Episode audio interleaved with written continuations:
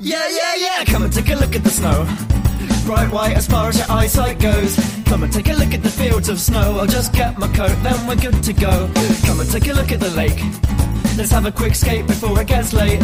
Come and take a look at the frozen lake. Put your clothes on, mate, don't make that mistake. Ba ba ba ba ba ba ba ba ba. Happy Christmas. Ba ba. Greetings, holiday shoppers. There are now only 70 shopping days left until Christmas Day, and I believe you know what that means. It's time for Christmas Creeps!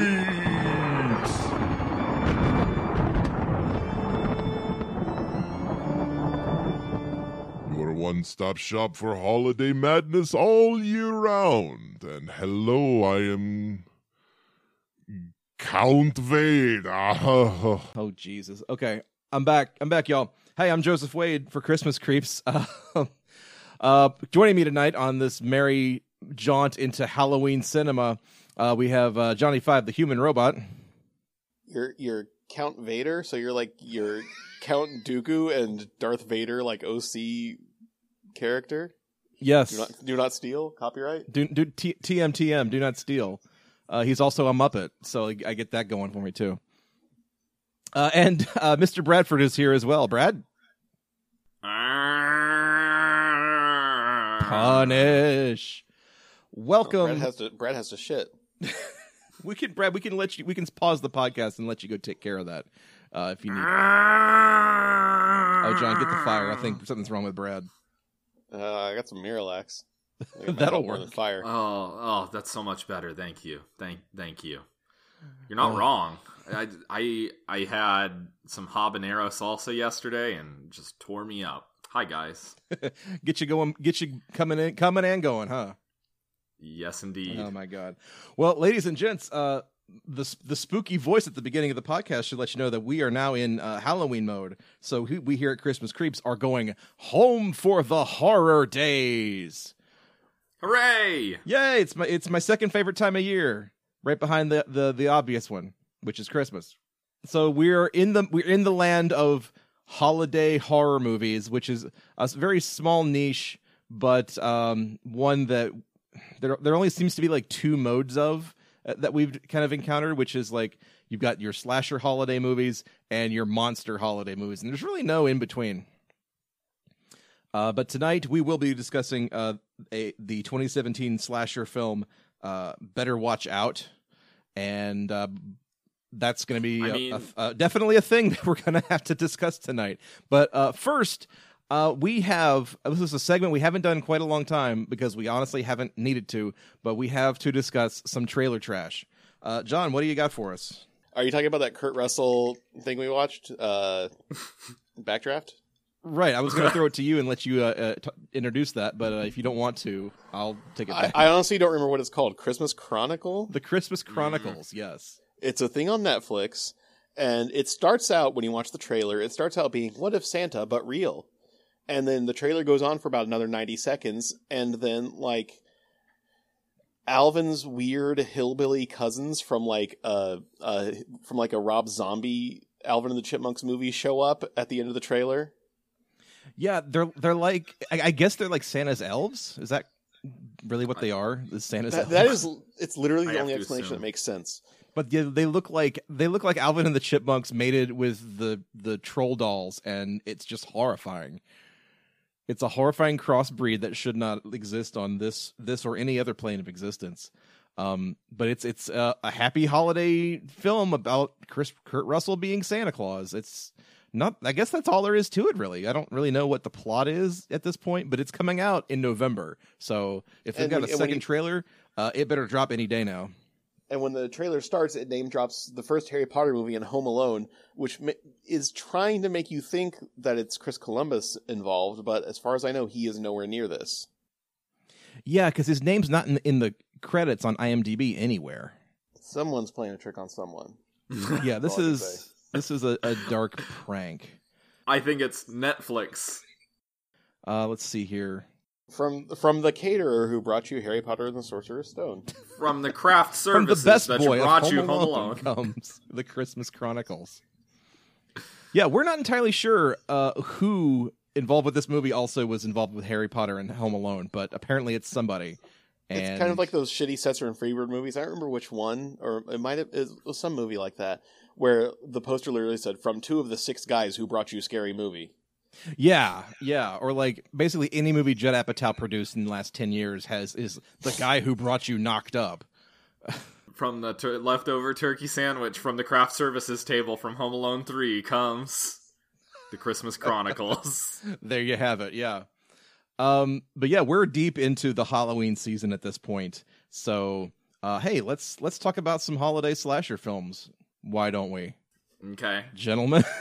I heard Black Christmas is pretty good, but we didn't watch that. no, and you know, we, we we might might next time or maybe down the road a ways. But uh, no, tonight we we decided to uh, dip into the world of of indie direct to directed video uh, cinema with uh, 2017's Better Watch Out, which uh, this is one that I brought to our attention for better or worse, solely because I found it at the thrift store, opened it up, and the actual like image art on the DVD is a Christmas wreath made of knives. And Better watch out. That thing is sharp. I, I I am nothing if not a sucker for a stupid gimmick, and boy oh boy did that work on me. Well, sh- yeah, I was about to say sharp is a word you could use. Edgy might be a better word. yeah. On on the cutting edge of DTV slashers, yes.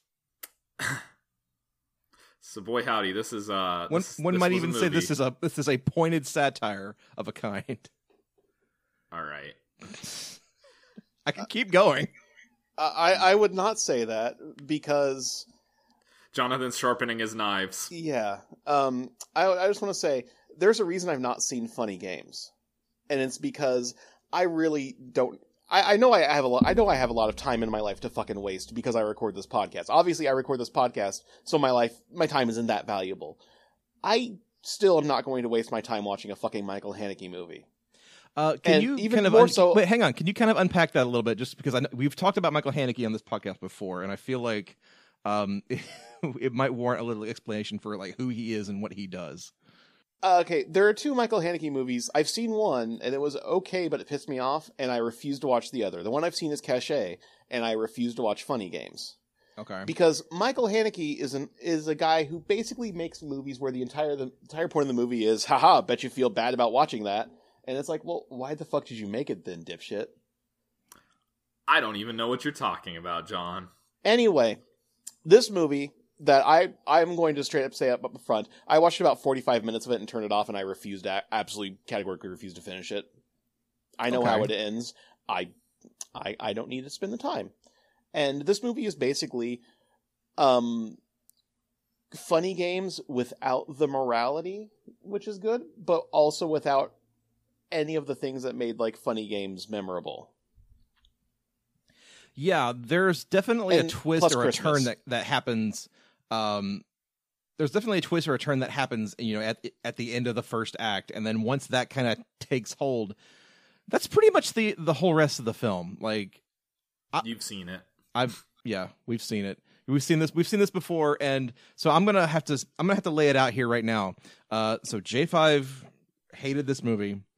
I'm kind of, and Brad, I know, really loved this movie. Well, let's not say really loved, but I I enjoyed it for what it was. And I'm well, I'm firmly kind of like in between there. It, I'm I'm kind of half and half on this movie, so uh, I feel like this is going to be an interesting conversation. Maybe I'm just really easy to please because I went in with absolutely zero expectations per my common experience from doing this show with you guys. Um I am not I don't really enjoy horror. I'm going to put that out there. And so home, home for the horror days can be a little bit of a chore for me sometimes. And this I, I, I don't know.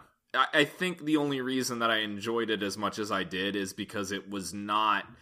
I didn't read a plot synopsis. I didn't know anything about it. I watched the trailer, and the trailer definitely doesn't uh, reveal what's going on. The trailer basically shows Um, you like parts of the first 20 minutes of the movie, I'm going to guess. Yeah, pretty well. It it does that, but also cuts in uh, later parts, but kind of buries the whole central twist. Should we just should we just get it out there. Okay, spoiler alert if you're planning on watching Don't. this So movie. hang, hang on. uh, Let's let's let's do this. Let's say if you're really interested in watching uh, Better Watch Out, uh, you can go go check it out. We'll, you know, pause the you podcast. go- better watch better watch out. you better watch it. Uh, no, pause the podcast. Go check it out real quick, and then we're gonna take a quick break. And then when we come back, we will we will talk all spoilers about this movie. So we'll just lay it out on Front Street after a quick break.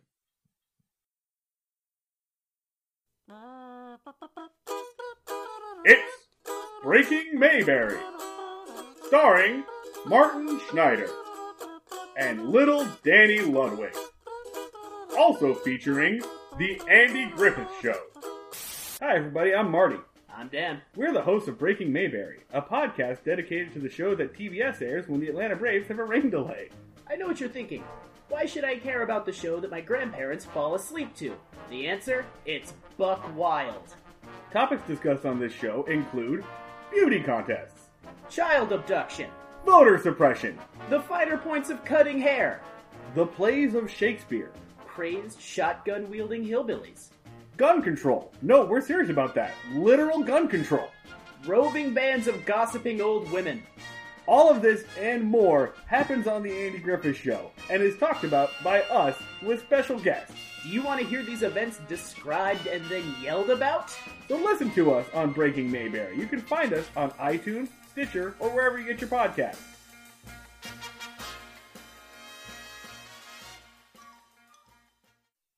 And we're back. A dinosaur story. Um, so the central the central thing you need to know about Better Watch Out, spoiler alert, is that the little shitlord main character is actually the villain. There you go. So we got we have to back up and say the, the premise of the film. There's a 12 year old kid and his babysitter, and she's babysitting him one last time before she moves out of town forever. And she's 17 and he's 12, and he thinks like now's the time I'm gonna I'm gonna hit on her and make my move, and this is gonna be great. And about 10 minutes into the film, intruders break into the house, and Mm-hmm. they you know they they hide they they do all their planning and and scheming of how we're going to get these guys out of the house and then once it's revealed that the intruder is in fact the kid's best friend the game is up the kid knocks her down the stairs and she wakes up tied to a chair Yes. and then what ensues is as what what ensues is an hour of What ensues is 10 Cloverfield Lane. kind of it's an hour of cat and mouse games played by a psychotic 12 year old trying to force himself onto uh just this this this poor innocent young woman and it's kind it's it's i'm not gonna lie it's very disturbing in a certain uh uh hashtag I- I- me too kind of way I want to uh, kind of throw up a Phoenix Wright objection here about the poor innocent thing because of the way the movie introduces her. I don't think you're supposed to like her. Yeah, but you're not supposed to like the kid. I know Even you're not. more. I know. I know. But what I'm saying is, the movie kind of goes out of its way to paint her at the very start as a character where you're just like, oh, she's gonna get fucking stabbed, and it doesn't need to do that because you know the screenwriter has free will; he can do what he wants. But he goes for this weird horror trope of make of setting her up to be a character that you're gonna be like, like like in a movie like your your Fridays the Thirteenth or your Nightmare on Elm Street. You know, you you hate half of the non murderous non murderer characters and you're just like, "Oh, I can't wait for them to get their fucking head chopped off. or blowing his nose. Um so I think the reason that they do that is to try and subvert it. But I mean, the main reason that I liked the central sort of twist of this is because there's not a single likable 12-year-old character in the entire world, so why not just make him a villain? So the character that Luke reminds me most of is actually Dennis Reynolds from Always Sunny in Philadelphia go on because because Dennis is a complete sociopath who uh you know in in in always sunny he's just like one step away from being a, sil- a serial killer and might already be a serial killer. And this is just that taken to its logical conclusion. Joe if you weren't if you weren't here for the moment i said it i think the the main reason that i enjoyed the central twist of this film is that nobody has ever written a likable 12 year old character uh, a likable white male 12 year old character, so you might as well just make him the villain because then you can at least cheer for his eventual demise or downfall. Because let me tell you, if he was ended up being a central character who was actually trying to escape, you know, a, a, a slasher, I would not be into it. I wouldn't have liked it because I don't care about this little kid. I, I will go ahead and tell you right now, like after that first twist happened, I was still waiting for a second twist where actual home invaders were gonna break into the fucking house. You would think that, but then he slaps her and she falls down the No, stairs. even, oh, no, I'm saying even after that, like 30 Oh, minutes really? after that, I was still expecting like, all right, something even worse is going to happen to these people, and then that never that never comes because the kid keeps like amping up his his manipulations and his awful weird I games. know, and that's I don't know. I'm I'm gushing. I Like I, I was okay. So I was really expecting like her, the girl's ex boyfriend that he he intentionally like lures to the house to be the one to like really fuck shit up and break in and just start wrecking the place. But yeah. especially considering it's the guy, it's like the sh- the that weirdo guy from Stranger Things two. Uh, I was really expecting him to play a bigger part, but then he didn't. But I appreciate the movie for not doing that because that's what you expected. No, we're You not. know? We're not going to give movies credits for subverting expectations. We're not going to give fucking Rian Johnson any cookies here.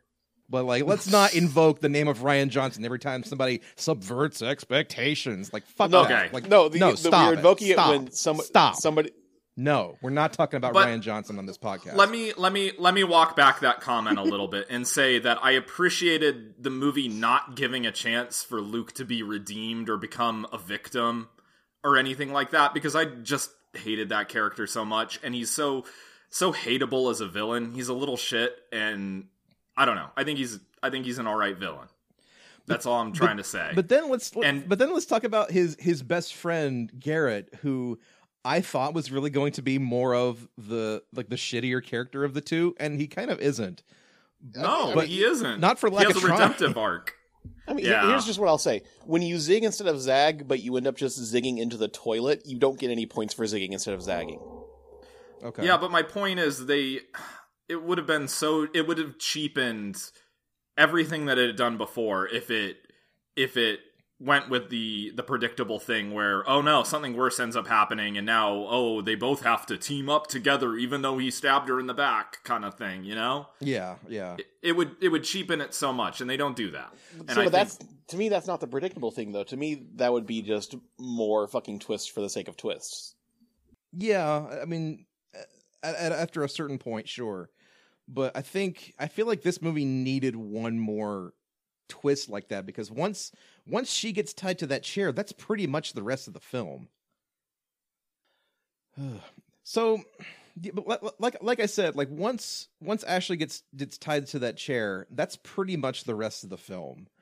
Like there's there, there's not mu- there's not much in the way of like like nuanced care like or plot development or um, no it's just basically fucked up things happen and you're trying to you're cheering for ashley to to get one up over him and escape right. which she doesn't It- which but- is kind of fucked up. Okay, let, let me let's let's go over the scene where she's introduced real quick first to kind of explain where I'm coming at of why I say that you're not. If if they're trying to make her be like the likable character, they fucked up from Jump Street. okay. And the way they introduce her is they show her driving on driving her car while on her phone, not on speakerphone, not on headphones, literally just on her phone, like yelling at her mom about how, oh, I'm not going to do the thing I promised I'd do because, oh no, I'm not going to my boyfriend's. I'm going to, I'm going over to babysit, and then my boyfriend's going to show up there. You know, wink, wink, wink. And and then she's also fumbling around with these fucking headphones the entire time too. Like she's just being the worst, horrible teen driver you've ever seen. And then she nearly kills a cat, and then a bunch of carolers like give her give her the stink eye. And it's like you're trying to paint her as like a character that we're supposed to sympathize with. And I don't know if this is supposed to be this is some like, you know, oh, her character trait is she's awkward and that makes her likable type Mary Sue bullshit. I- but it just I don't think makes her an asshole. It just makes her a teen. All teens are assholes. But the thing is, that they don't have to paint her as the more likable character because the other character is such a terrible shit of a human being that they don't they don't even have to put in that effort. right, the the pure fact that she's the girl in the horror movie makes her, you know, the quote unquote likable character. And I, I know, but with that opening scene, it, it makes me think. It just makes me think. Well, I hope the house burns down and that's who wins. Well, I hope the house burns down, but it's more because Virginia Madsen and Patrick Warburton are the worst parents ever. Let's talk about them for a minute. That's yeah, that's that's some weird stuff. I mean, as as as bad as the kids are, like mom and dad are kind of. Wor- Actually, dad's okay. I'm okay with dad. Dad's all right, but I I think they're kind of that's the angle that they were trying to pull is like yeah, fucked up parents lead to fucked up kids kind of situation, which is a, a gross oversimplification of Oh, absolutely. uh, mental illness, which is actually one of the more uh, well, there are a lot of problematic parts of this movie, but Well- that one's Oh yeah, this this out there- movie was made there. in 2016, not in 2017 or 2018. Is is a very important thing to note in terms of like I don't really want to say like cultural relativism, but it's it, this movie does kind of exist before Me Too existed. it does, yeah. and that's an Yeah. important thing to note because because good God, this was so fucking uncomfortable. Yeah, there were some very uncomfortable parts of this movie. Sh- should we actually lay out what the fuck we're talking about? Because Go ahead. no, I, Well, can can I at least like cash out like the mom and dad thing real quick? Yeah, Yeah, yeah, yeah. because like sorry. so like Virginia Madsen is the mom and she is just so completely dismissive of everybody and everything. Like she hates the Christmas music that dad's playing. She hates his his decorations. She's she's straight up like accuses him of being gay for for wanting his his own decorations on the tree. And she's just the most hateful person and he just kind of rolls with it like he's okay with it for some reason. But then y- you come She hates being in this movie. yeah, but then you come to find out that like the whole reason all of this is happening in anyway, like at the way Ashley like gets out of the film is because she realizes that he's doing this for attention because his mom's not paying him any attention anymore. And once she stops like giving him that attention, he basically cuts her out of the film, literally. The, the, the film kind of basically, uh, uh, what's the word? Uh, it- Sucks? it- it- the, no, the film confirms that but like the end like when the kid like wakes up from pretending to be asleep and like he's in his mom's arms and she's just like rocking him back and forth and he's like this is what i wanted the whole time and it's just so ugh.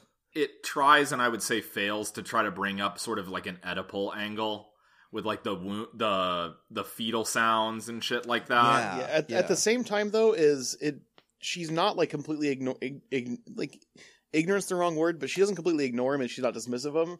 But she, she is like simulta- she is a helicopter parrot both instances she's hovering and also that she's way the fuck up in the air.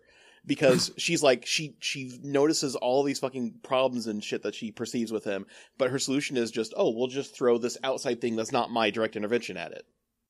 Right and we also come to find out that like she is basically on oxys the whole time because we see garrett like raiding her her uh, stash of of med- her medical he's raiding her like pill cabinet and we find out later like he's been taking all of her oxys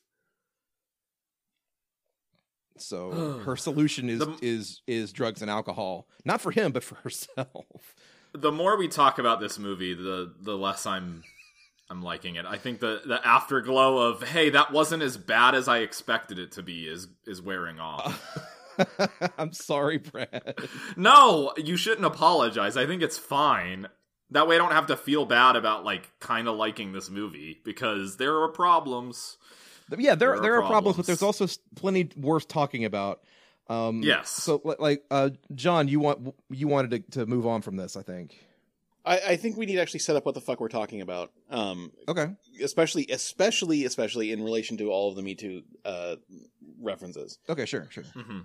Because the way this starts out is you have yeah the kids there with his friend and they are reading some horrible like pua bullshit article that like Return of Kings or some shit like that. Something that we would have read on our old podcast. yeah like some some shit that uses Make- like the word kino unironically basically Giving you the complete reference, we would be reading this to make fun of it and dunk on it, not reading it seriously, by the way. no not not actually taking tips from Yeah. it yeah it's it's to, a, it's to some give you context. it- it's some pickup it's some pickup article shit that's just pickup artist article that's just like you know yeah watch a scary movie that'll make that'll get her to fuck you It, it activates hormones in the brain that are similar to like it's like it's science. That kind of article. yeah and it's just so disgusting and then we see him like enacted in action and just ugh. yeah and like because Well, So at, at the at the beginning, we have it set up that there's this 12 year old kid who wants to fuck a 17 year old babysitter. right It's not it's not even like a hidden motivation. It's it's text, it's not subtext. Right. It's, Yes. it's right there, on- right there on Front Street. So then she comes over and they like get drunk and start watching a horror movie. And she like jumps and like grabs his hand and he's like, "Oh, it's working now. I'm going to now my now my face Now- is descending on your face." Ah, like Now I'm going to use this as an excuse to sexually assault you. Wah. which reminded me of the sure thing of just like, you know, okay, I've said the line, I've said the line, now we're making out, right? Right. Like here, here here's here's here's hoop number one. I'm jumping through it. Okay. Here's hoop number two. I'm jumping through that. Okay. Here's the finish line. Let me just go for it. And no, and that's, no. yeah, it's as terrible as it is. It kind of feels like it would be in line with a 12 year old's understanding of how this works. Yeah, where it's like, yeah. yeah. Anyways, not to not to to justify it, but you know what I'm You, saying. you see where they're coming from and, and putting that in the movie at least. I I think terrible characters are allowed to be terrible. You know. There you go. Yeah. Anyways, keep going. But then Garrett shows back up his friend who they got kicked out of the house earlier and gives them all a nice scare. And then there's more spooky shit that happens, like someone throws a brick through an upstairs window, I guess. Yeah. And and it's well, it's revealed later that like they had set up a catapult to do that automatically. yeah, we're kind of getting ahead of ourselves there. I'm- into, I- I into know. the, Yeah, we into are. the spoiler territory. So yeah, there's a brick gets thrown through the window. It has "You leave, you die" carved into it. Ooh! Garrett runs outside and gets shot. Which once it's re- revealed later that this is Garrett and Luke doing this entire thing, you're just like, how did a 12 year old get some fucking squibs? Well, can can we? Do you want us to explain that to you since you didn't see that part of the film?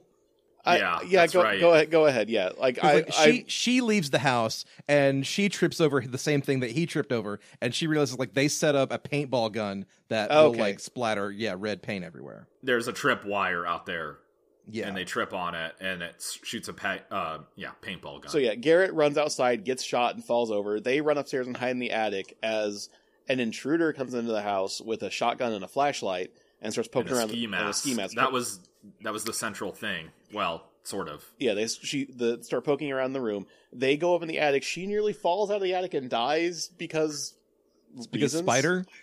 Because Yeah. Spider and Reason. and they go hide in his closet and and she realizes wait i know that ski mask she realizes that the intruder is in fact garrett and the entire thing has been a setup by luke to scare her into letting him touch a boob basically I'm sorry, but that dog won't hunt. It is a black generic ski mask. Everybody in the world, if they own a ski it's- mask, it's owns not, that though. ski it's, mask. it's it's a it's like a hunter green ski mask with a weird fucking like top knot it's got a tied bump. to a side It's got a bump on it, but I don't think that was in the photo of them going skiing, was it? I didn't Un- catch that. I don't know. It, it, no, I it looked like there was very either. specifically some goofy shit tied to the top of it, and that's what she recognized. Oh, okay. I didn't. I didn't. I didn't see that. I wasn't. I thought it was just a black black ski mask. Okay, never mind. I, honestly, I just took it as like she's known these kids for a long time. She probably would recognize it. Okay, fine, whatever. Let's move on. yeah. and Like if at she this says point, it, I'll take this her word for it. I'm sorry. Yeah, at this point, it's revealed that Luke is completely the brains of the operation. Garrett was just like, ah, yeah, sure, I'll help you fuck your babysitter.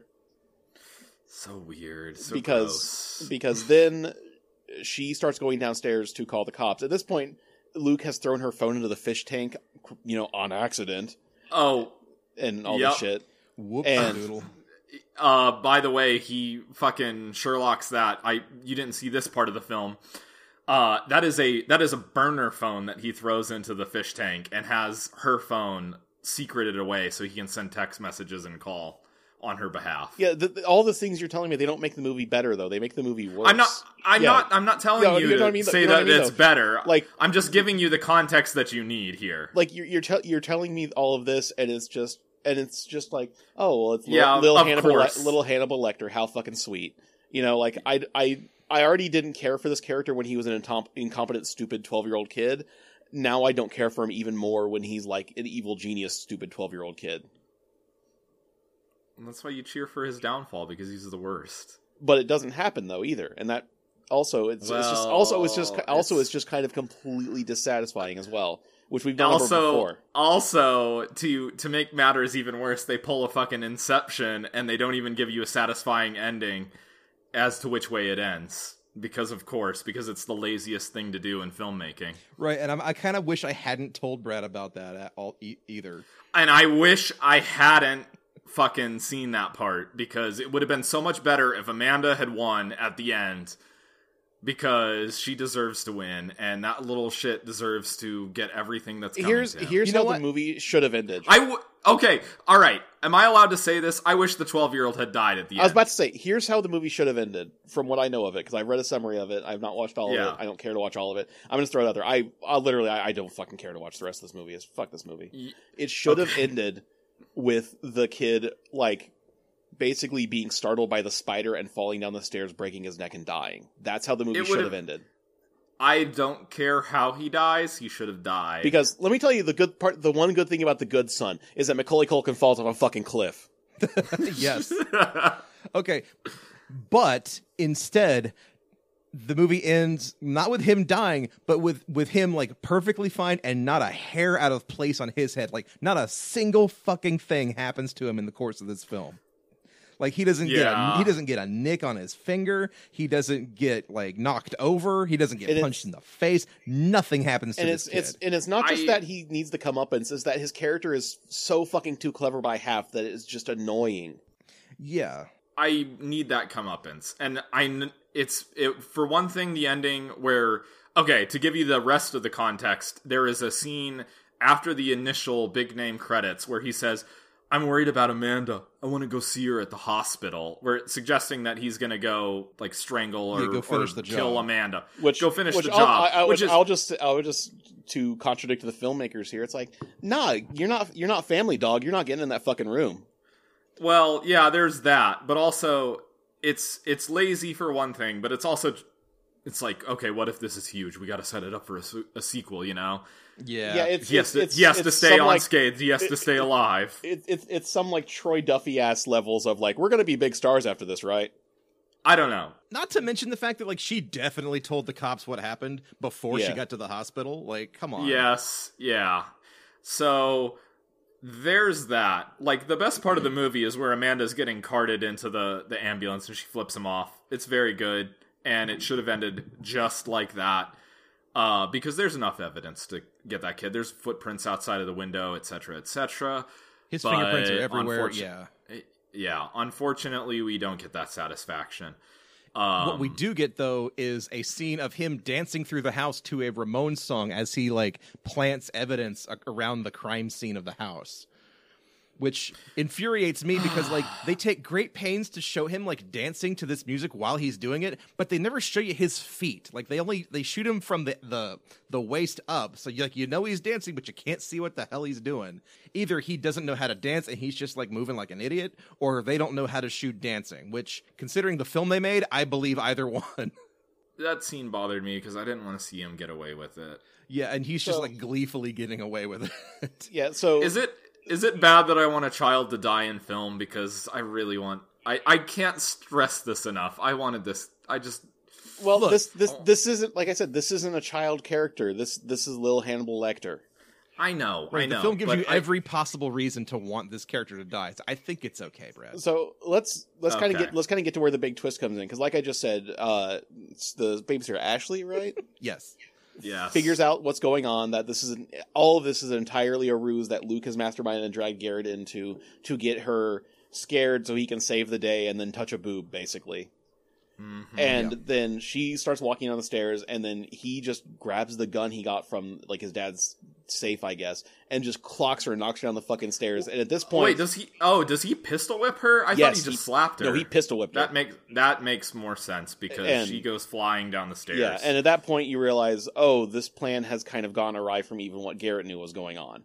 Which, right. Mm. because of all of this later on with planting the evidence and all of this shit, like it's it's one of those things where he's planned like seven twists ahead, and it's just like, not only do people It- not think like that, but a twelve year old wouldn't think like that. Fuck off, movie. it gets a little Sherlock at that point where it's like, oh, ho, ho, look at me, I'm so smart with the burner phone and all that shit. Yeah. Where it's like you didn't you didn't fucking plan for this, you idiot. You didn't plan for a hostage situation. Like any twelve year old would be losing their mind, and that's this is where that this movie, although I I somewhat enjoyed it, it it lost me a little bit there. It's like, yeah, you're not. Yeah, the the part the, for don't know. reference, the part where I stopped giving a fuck was when Ricky showed up and couldn't beat up a twelve year old. You know that's totally fair. or or there are many there are there are several many unbelievable moments in this one and it for me it's when the uh amanda causes the chair to fall over that she's strapped to and that uh what's his face the one who looks like one of our friends comes the stoner kid comes out and he's like i killed the rat i got the rat and Oh yeah. the guy is like the guy is like literally six inches from seeing Amanda, and he like stops him in the the fucking doorway between the living room and the kitchen, and is like, "I found the rat. I got the rat," and he doesn't he doesn't investigate further. You, you know, Like- the, the the line that I crossed where I was like, okay, this is like no children. These, these are not children. These are like fucking tiny little sociopaths. The scene, Yeah. like, like they've just tied Ashley up, and she wakes up and she's she's trying to explain to them like this is wrong. What you're doing is wrong. And then Garrett says, "So is political corruption in West Africa." Like, fuck you, kid. I fucking hate that goddamn Darfur War orphan shit so much. On that note, And, and and then he has the gall to turn to his friend and say, "I still need help writing that paper." Like no sixth grader I've ever met in my entire life has written a paper about political corruption in West Africa. Not even a fucking Montessori school kid. Like get out of my face with that. Uh, okay, you guys, you guys are you're turning the tide. You're convincing me. I love it. I'm I'm into it. It's at that point in the film where like uh, Luke starts or continues to like for, try to force himself onto Ashley, even though she's like under, you know, ver- uh, she's under under duress, obviously, but like uh, you know tied up and whatnot. And 'Cause that's that's another thing that kind of fails for me at this movie because you don't really get the idea that this kid's some little like sadist doing this just for the the thrill of you know basically puppet mastering human lives. He's just trying to get his his little tiny hairless dick wet, basically. He, he's a rapey little twelve year old kid. It's the worst. Right, And but you get the and- sense that like even he doesn't know what he's gonna do once if he gets what he wants, you know? Yeah, try and trying to reconcile the fact that like this is just some dumb kid who, who doesn't know what boobs feel like with the fact that he's little Hannibal Lecter trying to re- trying to reconcile those two is impossible. It's he either has to be one or the other. He either he either has to be a stupid little kid who's just try who's just trying to get some fucking action and he doesn't he like gets outsmarted or he is a criminal mastermind and he's doing this all just because he like he's basically fucking Eurus Holmes pretty much. Right, and if he's a criminal mastermind, like he needs to have some ulterior motive than to touch a boob because like, you know, It's it's really trying to have its cake and eat it too. Should we should we Santa's workshop this really quick? How much better would this movie be if it was like kind of a Fargo esque comedy of errors and then the kid gets capped in the end? It would have been a lot better, I think. okay, one of the only things that makes the ending of No Country for Old Men satisfying to me, and I love the ending of No Country for Old Men, is when Anton Chigurh gets hit by a fucking car out of nowhere and breaks his goddamn arm. It makes no sense. It, but that's what makes it so good because it's it's just it's it's just like The- the, the, the randomness of the, the universe. Like, yeah when Yeah. when like Even the hits when like the the fucking chaotic bullshit of the of the of the world falls upon the guy who already is the embodiment of the chaotic bullshit of the universe. When e- even the guy whose entire shtick is "I'm I'm just a force of nature" gets fucking force of nature. That's amazing. And I Right. love it's it. very good. I'm uh, I need to watch that movie again. It's been too long. But nothing like that happens in this movie. no, No. Not not even not even like by accident. Like the kid doesn't trip. Like I said, the kid like nothing happens to this kid at all. and it's very dissatisfying. I know that's greedy of me to expect to expect some karmic retribution Uh, in a movie, and I'll but this, this is still, why I'm talking about Haneke with funny games. Just because like you've made the movie in the way you want to make it doesn't mean like you've succeeded in making a good thing. Like they, they were they were like they were going for this whole thing of like they were trying to make it dissatisfying because that was their point, and it's like, well, you succeeded, but y- y- you basically succeeded in shitting your pants. You know, like congratulations, buddy. Right, like I mean, at least at, at least with funny games, it's supposed to be like a commentary on why people enjoy watching this kind of movie. and and especially when the remote control comes into play, it's obvious that the movie is just actively fucking with you. Yes, but I mean, This here movie it's doesn't. it- this movie doesn't go that far. It doesn't take that. St- it doesn't take that final step of just of just the movie is fucking with you. right, but but it, here, here at least it's it just goes to the length of like, what if everything bad hap- What if everything bad happened and nothing good ever happened? what if good things happen to bad people and bad things happen to ostensibly good or somewhat neutral people? Yeah, at this point, I'm just I'm just like, hey, buddy, it's fucking 2018. Look out the goddamn window. What if rich entitled white males got everything they wanted? Yeah. n- Let What me, if, let Brad? me What if, what if, Brad? What if Brad?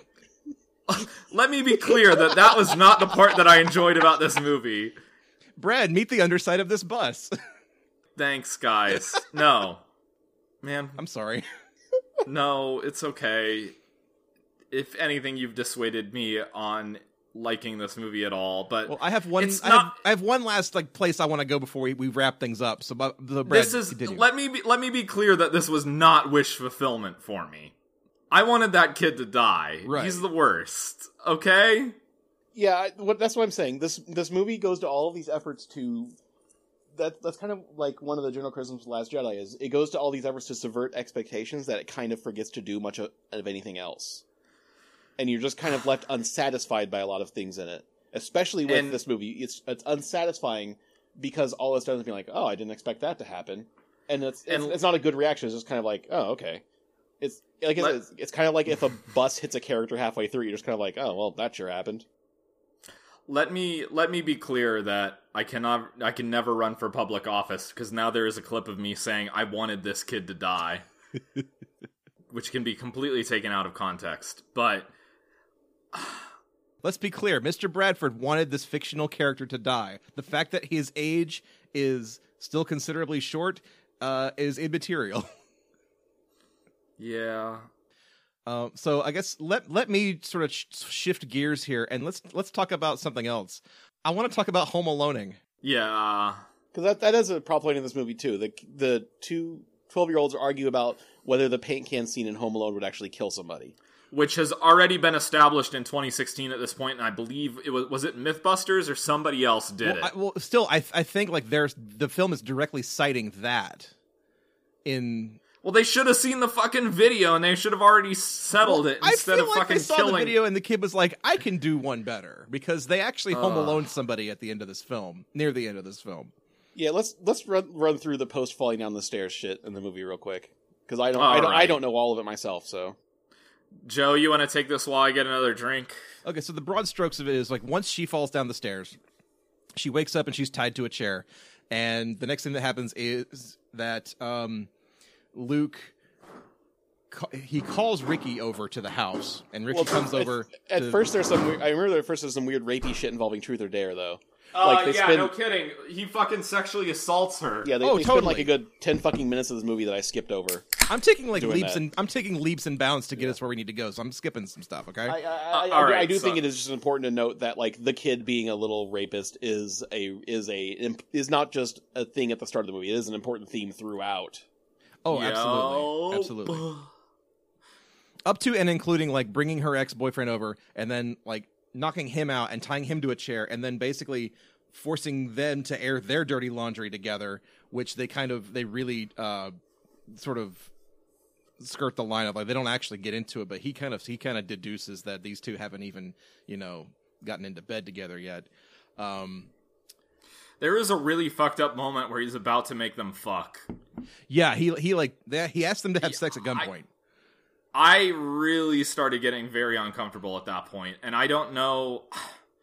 I don't know if it would be. You guys can kind of determine this, but it's it's not it's not great. Okay. Um, I don't know. Well- I'm just I'm just trying to decide. I, it'd be super fucked up if it actually happened, but it's fucked up regardless. i'm pretty sure know. it didn't happen because I I mean No, it, no, it it doesn't happen. He's like, no, I'm not gonna do. He's having his little power fantasy. He's like, I'm not gonna do that. I'm not a pervert. It's like, But okay. uh, yeah, yeah, right, dude. Yeah, right, kid. You, you you're totally not. Uh, but then he decides that he wants to home to test out this Home Alone theory, which, of course, you know, going back to Home Alone, uh, the the famous scene where Kevin McAllister throws down two paint cans from the the top banister that swings down and hits Harry and Marv in the face.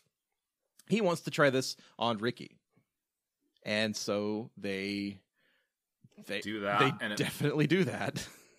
And it his definitely happens, and he definitely dies. his his face explodes apparently, which we don't actually get to see. Uh, well, thank God for that, at least. But it, I don't know. I'm not a blood and guts guy. I don't. I'm, I I'm don't either, but like I. I was kind of expecting this to be to be the kind of film where you would see some kind of gross like prop head that was like halfway exploded, but we don't see that. We just kind of see a paint can in, in front of a guy's face, and then red, Ketchup red and mustard. ketchup and mustard going. It's almost literally ketchup and mustard that's like running down well, his they, shoes. he makes a quip about it later. He's like, "You look like a fucking hot dog." It's Yeah. But it it makes me wonder though, in Home Alone, were the paint cans full or were they empty? Because the way Kevin throws them, it makes it seem like they're empty, especially the way they bounce off of their heads. You know? If, the, if, if, if Yeah. if their paint cans stored at a house, they're about a third full. It's just enough that you can't justify throwing the damn thing away yet, or disposing of it properly, I guess. But no one, no one keeps fucking full paint cans around. Right. Am I am I literally the only person that takes stuff to like e-waste and proper chem disposal places? Uh, th- uh, that's that's what I have a toilet for. Well, Thank you, J Five. Okay. Good one. I can just imagine you like flushing tiny circuit boards down a down a toilet. No, I'm just kidding. just flushing, just flushing old batteries down the toilet. although although let's call a spade a spade. Ninety percent of the time, that shit is getting shipped to China and it's getting disassembled by little kids uh, who get lead poisoning, which is a terrible thing that shouldn't happen. So realistically, you might be better off flushing it down a toilet.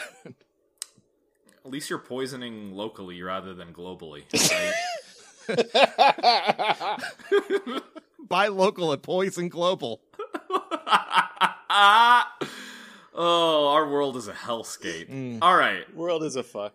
This trash fire earth okay so no like they actually go through with the home aloneing trick and i feel like i feel like luke intentionally used a full paint can because why else would he bother Of course he does, because he's a little shit. He's, the worst. he's- He's Den- he's tiny Dennis Reynolds. Like he even has the look. he does If you've watched enough Always Sunny, like it is 100% on point. This is tiny Dennis Reynolds gone rogue. right like th- this is a plan that like charlie probably came up with and dennis was like yeah No, no, yeah, no, no no, no, yeah, no, no. This on. is- brad all right, Let me have I will indulge you. Have it. this is like a plan that charlie would like halfway come up with and then dennis would would pick up on it and go yeah yeah let's do that Yeah, I, I think Charlie is the the unwitting dipshit that gets roped into it. Um, Fair enough. But this is this is absolutely like a Dennis plan, conniving, manipulative. Have you seen the episode where Dennis outlines the Dennis system? no Okay, well, watch that and come back and tell me that this is not Dennis Reynolds all over. Or have you seen the clip where Dennis is trying to make a business deal and um, goes into a locker room and there's a there's a uh, an underage uh, boy there and he thinks that this person wants him to fuck the little boy and he's like, "All right, let's do this." Like. Always Sunny goes places, Or just Uh, even the put- whole impl- the whole implications speech. yeah, the implication one where he's like they're out on a boat because implications. We can put both. I'll link to both of those. You can put both of them in the show notes. i want it noted for the record i was still just talking about the paint can thing I I know. The, I know. the, I'm the sorry. entire like rest of, of Luke's plan, sure, that's an always sunny plan, like nine, you know, to the, the Okay. 10. All But, like The- paint the cans, paint like can come thing. on, All right. All right. all dipshit right. paint can theory, come on. well, welcome to my, my new hit CBS sitcom, the dipshit paint can theory. It was all about a paint can. I got blocked on Twitter by one of the executive producers of The Big Bang Theory. Good on you, man. How- can I You're ask living how? your best life. Yeah, please. Um, he was yelling about uh, Susan Sarandon, I think, and so I responded to him and said, "Let he who did not make the shittiest sitcom ever cast the first stone." I love it. Um, so yeah, I, I guess is there anything else we have to say about um, Better Watch Out? they he, he they kill the boyfriend, and then he has he like calls the Invites the ex. ex over, who we've been set up as oh, it's the Psycho X or whatever. Right, so- and Let me say let me say this. It's a special movie that gets me cheering for the the Guido like trashy Guido boyfriend to like go and fuck up a little kid. Right, like so many movies would have that guy be like the villain, and then in this one, you just want to see him punch a kid's face out. Oh, I want him to be the hero so bad. That you know, that would have been a fun sub- subversion of, of expectations, you know. But we didn't get that one. No, and it's dissatisfying. Yeah, that and I think that's that's the important thing. Like I've been saying, like the idea, the whole thing about like you've succeeded at shitting your pants. Yeah, this, Right. this this movie has like gone all these different directions, and none of them are fucking satisfying. And just because that they have been successful at going in all these different directions, doesn't make it good because it wasn't satisfying. And that's Right. an important that's an important thing to say. Just just because you've competently executed what you're trying to do doesn't mean that you deserve fucking praise for it. and not only that it's it's it's dissatisfying in its dissatisfaction like at least some movies where there are like it's a cruel cold universe and nothing ever makes sense it's it doesn't even give you that really If i don't if know if that was the case with this movie, like I said, the kid would fall down the stairs and die at the end. right Because what happens at the end is he basically sets up the ex boyfriend to look like it's a murder suicide. Right. And- yeah. oh everybody is everybody has killed everybody except for him basically He kill he kills the ex boyfriend. Like he makes the guy like write out a letter to her so that he can use that as evidence. Like, oh yeah, the ex boyfriend showed up and he's And then- he's and then killer. as a suicide note and then he hangs who, Oh, him who kills using- who kills Garrett? Because Garrett gets killed too. he fucking shotguns Garrett twice after Garrett tries to in the one sort of like turnaround moment Garrett's trying to free Amanda. Ashley. Yeah, like yeah, like it's obvious that Garrett is along for the ride, but Garrett is definitely not. he's Garrett, not down Garrett, for all Garrett, this. Garrett, Garrett Garrett just wanted to smoke weed and take oxy and help his friend get laid and was not signing up for murder basically. yeah, Garrett, Garrett's Garrett's like uh, involvement, I guess is the wrong word, but but Garrett's knowledge of the plan ended at when he took the fucking ski mask off. Basically, Basically, basically, yeah. P much. Yes. Um. So yeah, he he shotguns Garrett once, and he goes flying across the room, and then he shotguns him again, like when he's basically screaming for help, and then yeah. then it's, it's, it's either right before that is when like he actually hangs uh the ex-boyfriend and then uses a riding lawnmower to like hoist him up on a tree to hang him which is Y- eh, yeah. clever Um, can you make the the the home improvement Tim Allen noise because it's it's technically a power tool a power tool. more power that's Scooby Doo. No, no, no, no. That was not There's a- Tim that was Scooby Doo. Th- yeah, that's the one I'm looking for. I'm looking for the Tim Allen like oh question grunt. yeah yeah the question grunt not the more power grunt Yes, correct. the tim allen language textbook is two pages long Man, fuck Tim Allen. He's the worst. he is the worst um and so The way it ends is yeah, he sets it up to look like a murder suicide. She survives because she like managed to get duct tape on where he fucking stabbed her because she was tied up with Oh, duct is, tape. is that what it was? Yeah, the, you hear the you hear one of the the drivers mention it that she was lucky that she thought to put the duct tape on her on the wound or whatever. Oh, weird. So, are I know this is an Australian production, right? Are all the actors Australian? i don't know i know the main girl ashley is Because at certain moments in scenes of like screaming or duress, they do break slightly in back into Australian accents. Well, yeah, you I, I, all I think all of the kids are Australian at the very least. Yeah, all three of the main Yeah. kids are Australian. Um, Ashley and Garrett, actually, if you've seen the the M Night Shyamalan movie, The Visit, they play brother and sister in that movie. Um, yeah, Are they Yanks? I th- they play Yanks in the movie. Oh, okay.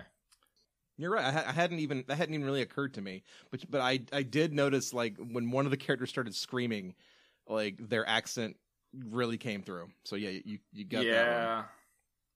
That broke kayfabe a little bit. just a, just a touch. So yeah, Just a, just a little bit. uh, final thoughts about uh, better watch out before we go to the crankometer. Um, let me say that you have both convinced me to downgrade my crankometer uh rating significantly. So thank you for that. yeah, this is the service that we provide. We bring the, the, the harsh light of day onto movies that you actually enjoy. Well, let's not say actually. okay. Accidentally enjoy? Again, like I think most of my enjoyment out of this came from the fact that I was expecting it to be kind of a rote slasher film and it wasn't that. Mm-hmm. Well, yeah. If you look in a toilet and are expecting pee and you end up with poop, is that really at the end of the day how much difference does that make? No. Um we'll get to the All right. crankometer. Yeah, it's. I don't know. I was okay with it. So let, yeah, let's just go ahead and jump straight to the crankometer because there's one thing we have to discuss. We, we still haven't discussed.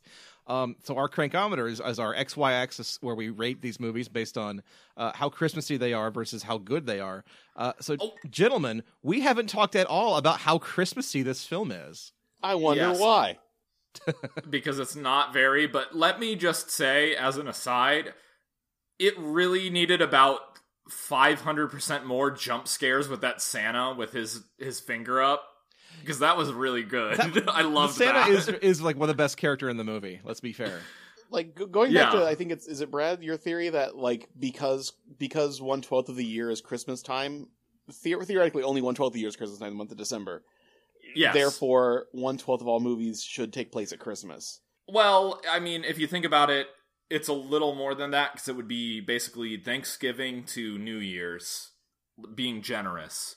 But yeah, it's it's one out of every twelve movies should at least take place during Christmas, assuming that significant events worthy of filmmaking occur all year round.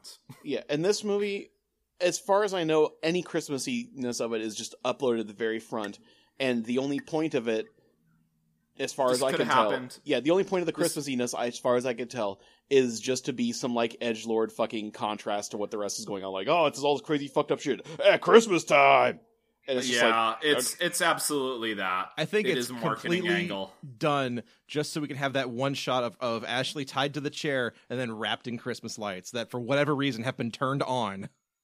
honestly i almost i i mean i wouldn't be watching this movie if it wasn't for this podcast but i think it would have almost been more respectable if it had done this at any other Yeah. time of the year and just been a normal stock ass thing because it would be i don't know Yeah, it, I- it really feels like a gimmick that they tacked onto this film to kind of like to to goose the numbers and get get let's idiots like us let's- interested in watching it. yeah, they, they- let's call it what it is it's trying to die hard It's trying to it's trying to Home Alone. Come on.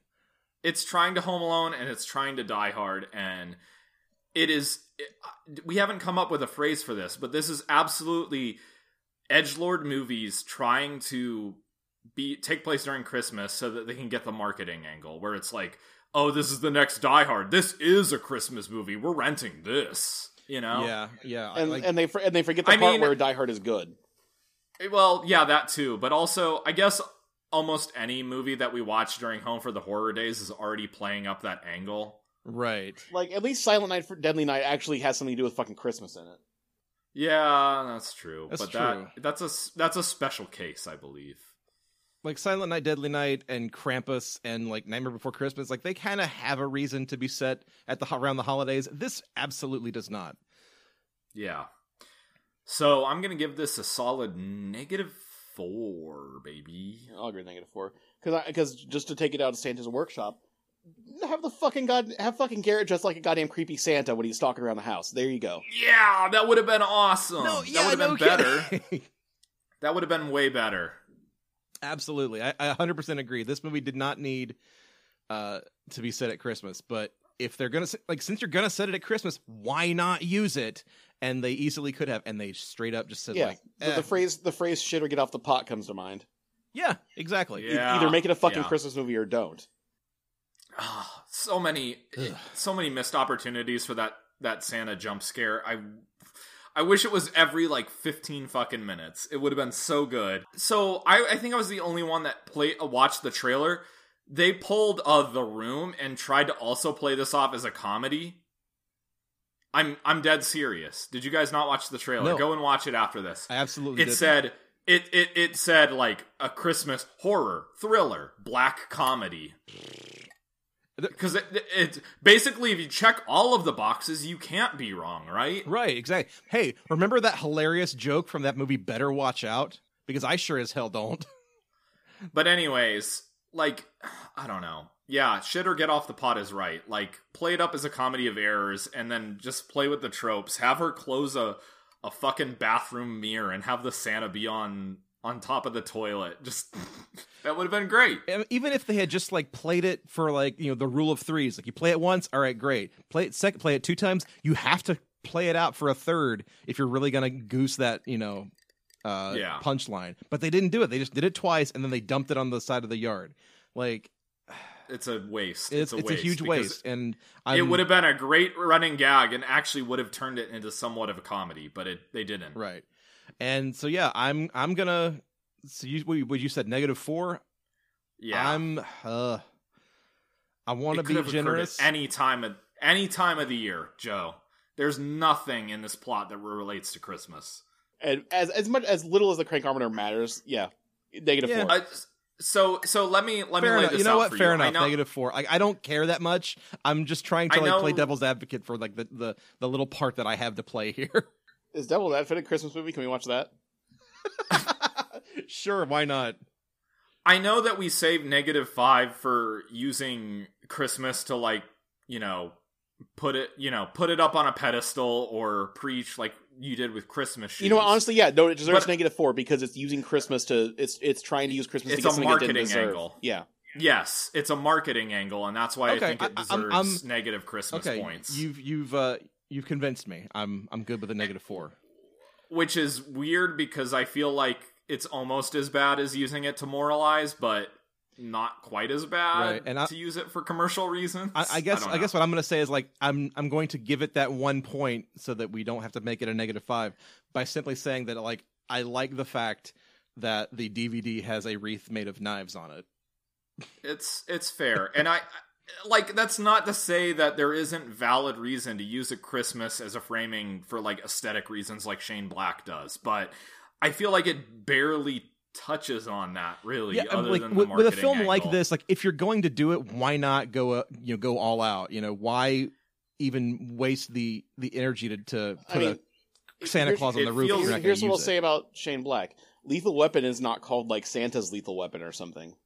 It it, it, Yeah. it uses it only as window dressing, and honestly, I think maybe Lethal Weapon even has more to do with Christmas than this fucking movie does.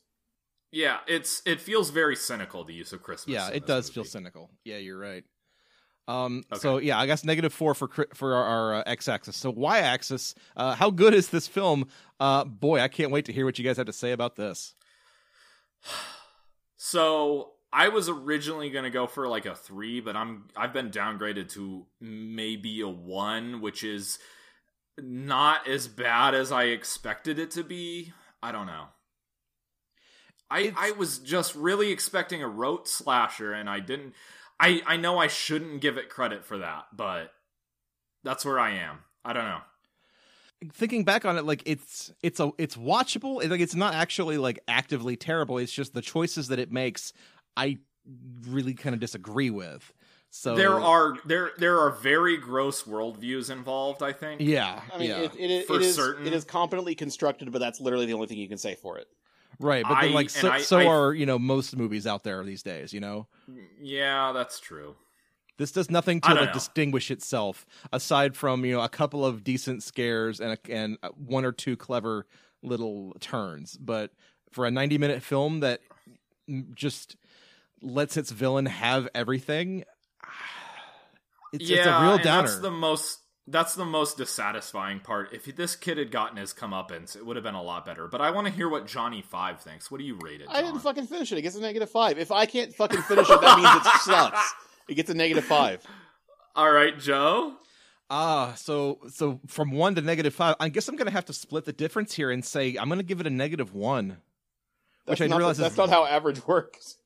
So would that bring it down to like a negative two then, or it would bring it down negative to a two, a negative two. But I didn't dislike it that much. I certainly I disliked it- it, but ah, Like I'm very I don't know. conflicted here, It's, dudes. it's gross, but it's watchable. You know. Yeah, yeah, and as much of it makes me I- I would- uncomfortable, I would and argue with makes that. me angry. I, like I, I know. y- I know you would argue with that, but I was expecting. I don't know. I I, I know I'm- that I shouldn't I'm going to it on object that to your, your comment of it being watchable. I don't know. I I I I was ultimately I know this is going to maybe be a uh, controversial statement, but I was entertained. I mean, I was with this film for a good. Honestly, I, the film lost me when it turned out the kid was the villain. Like as soon as it, he became the villain, I lost all sympathy for it, and it kind of I- I- yeah. I don't know that sympathy was it, but I, I I don't know. I was I was rooting for him to die, and I guess that's why I was entertained. I wanted to see this kid get his comeuppance, and it denied me that, and that's what I fault it for most of all. That's fair. I think that's fair. Yeah, and it's and I would I would fault it on that because that's just bad writing. That's bad filmmaking. Yeah. And and again and again, just to keep harping on this point, just because you can subvert expectations like that and do all this dumb shit doesn't mean you fucking should. Yeah, and I know Because and I know it came out in 2016, but newsflash, people want some sort of karmic retribution in their movies. Yeah, like as as much as I shit on Krampus, at least Krampus had like so, at least Krampus you could kind of forgive it because it was some horrible otherworldly force doing all this crazy shit. This is a fucking twelve year old. Yeah. That's yeah, that's really what it is. it's it's 2018. I want to see bad things happen to bad people because newsflash, what's going on in the world? Bad things aren't happening to bad people. it's, it's not like the, it's not like this is a movie that's going to pull punches about killing twelve year olds because it fucking kills a twelve year because old. it fucking does. yes. Yeah. Yeah. So yeah, I'm okay. I'm it comes off as very cynical because they want to set it up Ugh. for a sequel, which it doesn't deserve.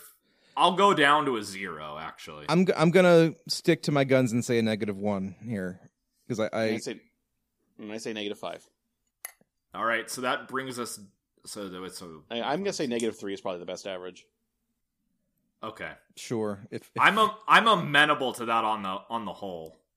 so a negative four, negative three. Is that where we landed? Yeah. Okay, uh, that's that's better. Watch out, everybody. Yeah, Uh, and I'll just a say overall, I would not recommend watching it. It'll piss you off more than anything else. Would this film have have been better if uh, the real Santa Claus had come down the chimney at the end and given and like Oh, holy shit! It would have been re- it would have been so much better if the real Santa Fucking showed up. cap that kid at the end. No, if that he just like so gave good. the kid coal for being naughty on Christmas, but like instead of giving it to him, he just puts it in a sock and hits him over the head with it. Oh, it would have been great. I would have given it like a four or a five. Yes. Double points Santa if it was the had- Kurt Russell Santa Claus from Christmas Chronicles. Just dunking on Yes. the kid mercilessly. oh, it would have been so good. And then he just like shoves him in a sack and takes him home with him. It would have been so to good. feed him to the elves. Because also, then then he the used- movie would have a fucking reason to be set at Christmas. There you and go. And then he would have even better. He uses Christmas magic to revive all of the innocents. It would have been great. I'm, I'm still I'm still gonna hammer it home though. The kid needs to be eaten by elves. That's it. That's we've done it. Like Santa's workshop. You know, that's how you make this movie better. We saved the day again. Well, I think that's going to be where we wrap things up tonight. Uh, so, if you have any uh, questions or comments about this episode, like whether or not you should watch this film, well, you know, listen to the episode.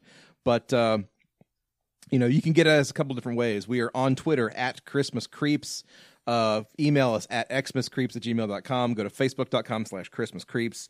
We're on YouTube. We're on Stitcher. We're on e- I almost said eBay.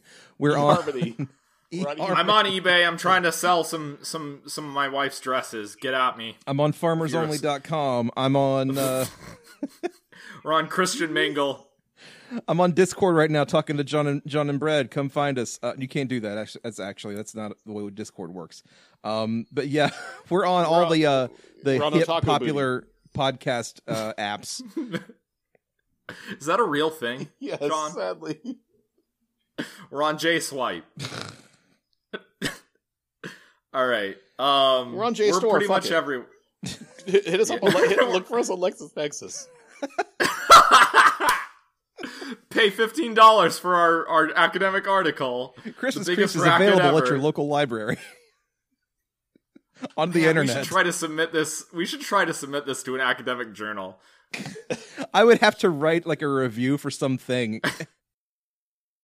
Come back again in a couple of weeks, and we will continue our uh, our annual journey through uh, Home for the Horror Days. And uh, hey, Christmas is right around the corner, and we've got some fun stuff lined up. So stay tuned for that. I want to watch Silent Night, Deadly Night Part Two. Okay, the, um, we may have to track that down for next time. I think we can maybe arrange that. We could probably arrange that. So uh, for Christmas creeps, uh, I am Joseph Wade. I am Johnny Five, the human robot, surrounded by cats right now. Garbage Day. Good night, everybody. Good night. Happy Christmas. Happy Christmas.